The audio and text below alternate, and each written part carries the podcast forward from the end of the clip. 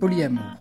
Orientation relationnelle présumant qu'il est possible et acceptable d'aimer plusieurs personnes et de maintenir plusieurs relations amoureuses et sexuelles à la fois. Avec le consentement. Orientation sexuelle. désignant l'attirance, l'affinité d'une personne pour les autres, indifféremment de leur genre, définant toutes les pratiques pornographiques, manière de dans ces choses, la domination, sans plus amitié, jalousie, personne qui de la part des autres, amitié très exclusive, qui prend ombrage de tout attachement de l'autre, conversion, un nouvel objet et de ses attachements.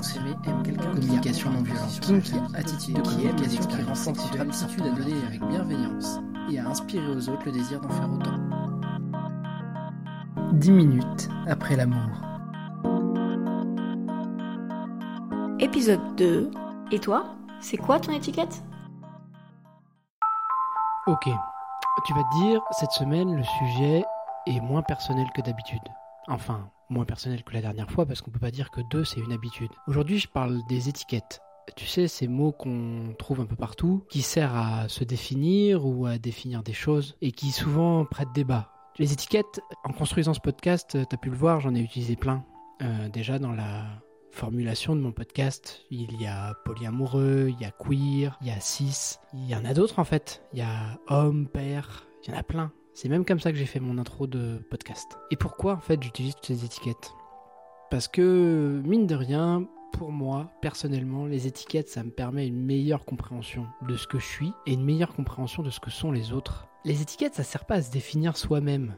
Ça s'adresse avant tout aux gens qu'on va rencontrer. C'est quelque chose que tu mets sur toi et qui va s'adresser à l'extérieur, qui va informer les autres de ce qu'il y a en toi. Alors, oui, bien sûr, ça te définit pas complètement. Une étiquette, ça reste un mot, ça reste une phrase, ça reste une définition. Pour écrire un livre entier sur la définition d'un mot. Mais en fait, des fois, parfois, pour communiquer, pour euh, parler entre nous, on a juste besoin d'un dictionnaire. On a juste besoin de quelques mots avec des explications. Parce que oui, tout mot, toute définition, euh, même tout dialogue en fait en vrai, c'est par définition limitant.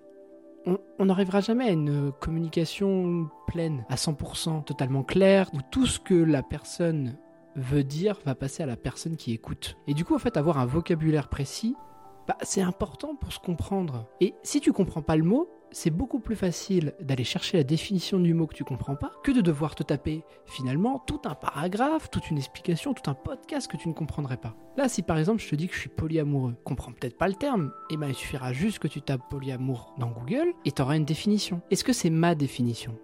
Possiblement que non. Est-ce que je ressemble, est-ce que ma vie ressemble exactement à ce qui est indiqué dans un article qui va parler du polyamour? Je pense pas. Mais au moins tu sais de quoi je parle. Et ça te donne une certaine idée de ce que je suis. Je trouve que c'est ça qui est bien avec les étiquettes. C'est qu'en fait ça permet déjà de mieux se comprendre soi-même.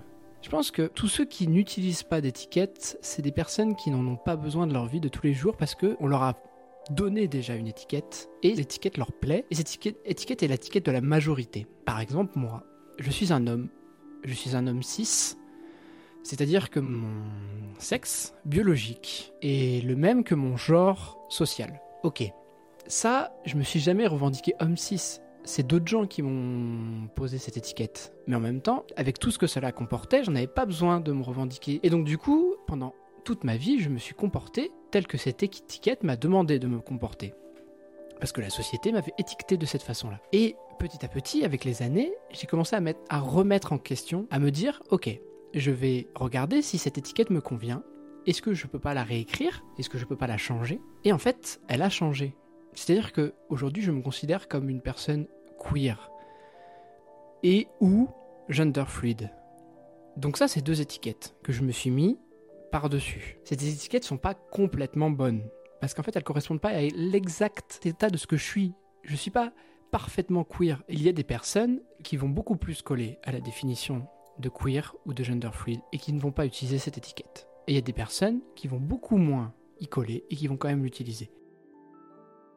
Je sais pas ce qui est dans le vrai, qui est dans le faux, mais en tout cas moi ça me permet de mieux comprendre ma vie. Parce qu'en fait une fois que j'ai compris que j'avais une sexualité queer, et une fois que j'ai compris que j'aimais bien ma fluidité de genre, que je ne voulais pas être 100% un homme, ça m'a permis de savoir où chercher où me construire, où me renseigner et avec qui parler pour se comprendre. Parce qu'en fait, dès que quelqu'un a une étiquette, finalement, c'est beaucoup plus facile pour lui de repérer quelqu'un d'autre qui a la même étiquette que lui. Et donc moi, ça m'a permis sur Internet de mieux me retrouver, de me dire, ok, en fait, là où je pensais être unique, mais en même temps je suis tellement unique que je ne ressemble à personne et donc que personne ne vit ce que je vis et donc du coup je me retrouve seul. Finalement, les étiquettes permettent de dire hey, en fait, on partage la même chose. On vit la même chose, plus ou moins, et en tout cas, on peut se comprendre, on peut s'échanger et on peut vraiment avancer l'un l'autre. On peut se dire ok, t'es plus tout seul. Ce que t'es en train de vivre, t'es pas le seul à le vivre, il y en a d'autres qui le vivent.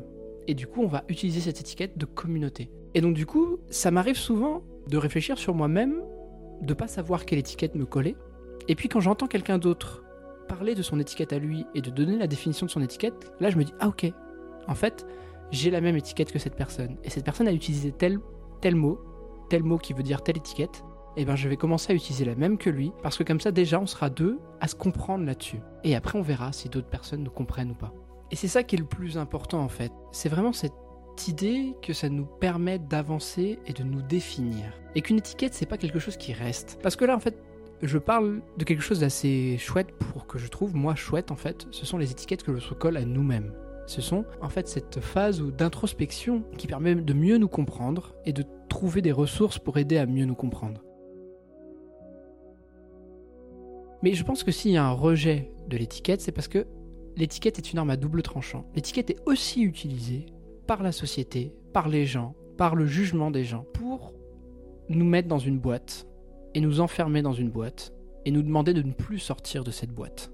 Et bien sûr que prendre d'autres étiquettes, comme par exemple gender fluid, bien sûr que ça va m'enlever des privilèges, mais je pars quand même avec cette base-là qui fait que je peux utiliser les étiquettes plus facilement que quelqu'un à qui on l'aurait collé de force dès le début. Et en fait, cette étiquette, par exemple, de masculinité, cette étiquette de je suis un mec, je me suis battu avec, et en fait, enfin, j'ai vécu avec plutôt. Et en fait, à bout d'un moment, j'ai fini par me battre avec, en me disant, mais oui, ok, j'accepte cette étiquette, mais j'accepte pas tout ce qui va avec. J'accepte pas tout ce que je veux. Je veux pas être masculiniste. Je veux pas avoir une masculinité présentée exacerbée. Donc là, par exemple, je me muscle en ce moment, depuis quelques mois, je me muscle. Donc du coup, je renvoie une image physique d'un homme plus viril qu'avant. Donc du coup, je me conforme mieux à cette étiquette de masculinité. Et eh ben j'ai décidé de me battre avec ça et j'ai décidé de oui, je veux me muscler, je veux paraître plus viril à des moments de ma vie, mais je veux aussi contrôler les moments où je paraîtrai autre chose, où je paraîtrai plus neutre, où je paraîtrai plus féminin. Et donc du coup, ça s'est accompagné de l'idée de me maquiller, de l'idée de porter de temps en temps du vernis à ongles, mettre des vêtements féminins, euh, me comporter, avoir des attitudes que les gens considèrent comme féminines. Voilà. J'ai envie de pouvoir avoir des moments où je minode, où je suis un peu précieux, donc des comportements qu'on va plutôt adresser à la féminité, parce qu'en fait j'ai envie de dire non, c'est ça aussi être un homme en fait. Être un homme, c'est avoir aussi ses comportements et avoir aussi ça. C'est là où mon genre est fluide en fait. C'est là où du coup j'ai changé les définitions même d'une étiquette. Ok, je garde l'étiquette de mec, mais cette étiquette, cette définition qui va avec l'étiquette, je vais la réécrire à ma façon. Et donc du coup forcément ça va flouter un peu le message. Mais du coup quand on en discute, tu arrives vers moi avec l'idée que c'est bizarre, tu as une étiquette d'homme, mais pourtant tu as du rouge à lèvres. Et là je vais te dire, je vais te dire oui, là en ce moment je me sens femme, je suis étiquette femme. Ou alors je pourrais te dire non, je suis homme, mais j'ai envie de féminiser cette, euh, masculinité. Et donc du coup, je suis toujours homme, on garde cette étiquette, mais voilà, cette étiquette s'accompagne d'une nouvelle définition. Et c'est comme ça que je vois les choses en fait. Je sais pas si tout ça est très clair, pour moi, pour en revenir au fondamental, je pense que les étiquettes, c'est qu'un outil.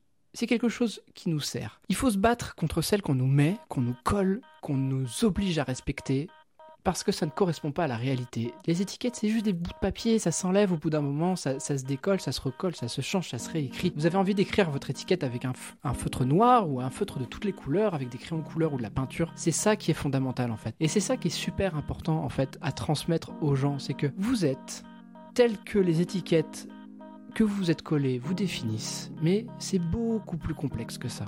Et ça ne doit pas vous empêcher d'utiliser des étiquettes, parce qu'en fait, à force aussi, à un moment, de ne pas vouloir utiliser d'étiquettes, et de ne pas vouloir avoir un dialogue commun, avoir un point, de, comparaison commun avec les gens, vous allez les perdre. Et je pense pas que ça soit une bonne idée de tout le temps perdre les gens. C'est important à un moment, je pense, de les choquer et de les perdre pour les pousser à la réflexion.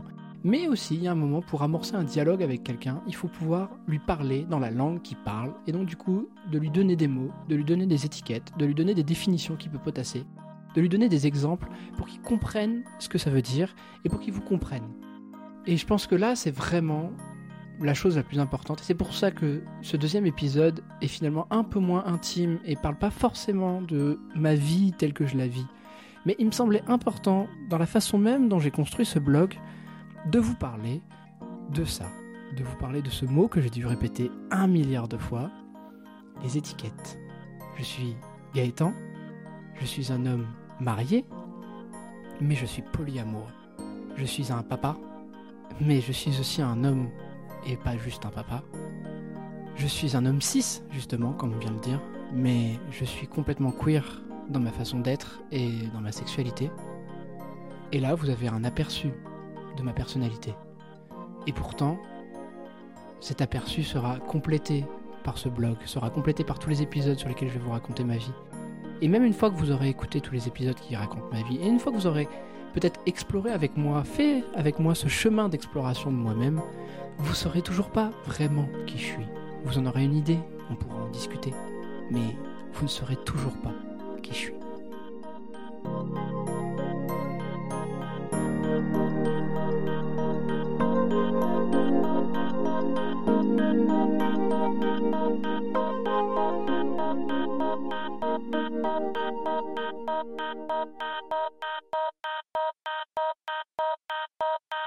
C'est quoi toutes ces étiquettes? Et c'est quoi ton étiquette? Pardon, je faut que j'arrête de faire ça. Étiquette, étiquette, étiquette, étiquette. un tout petit peu. Non, parce que ça enregistré là. Du coup, toutes les merdes que j'ai écrites, ça enregistré. Non, t'as pas le droit de faire ça. Je ne donne pas mon autorisation pour ça.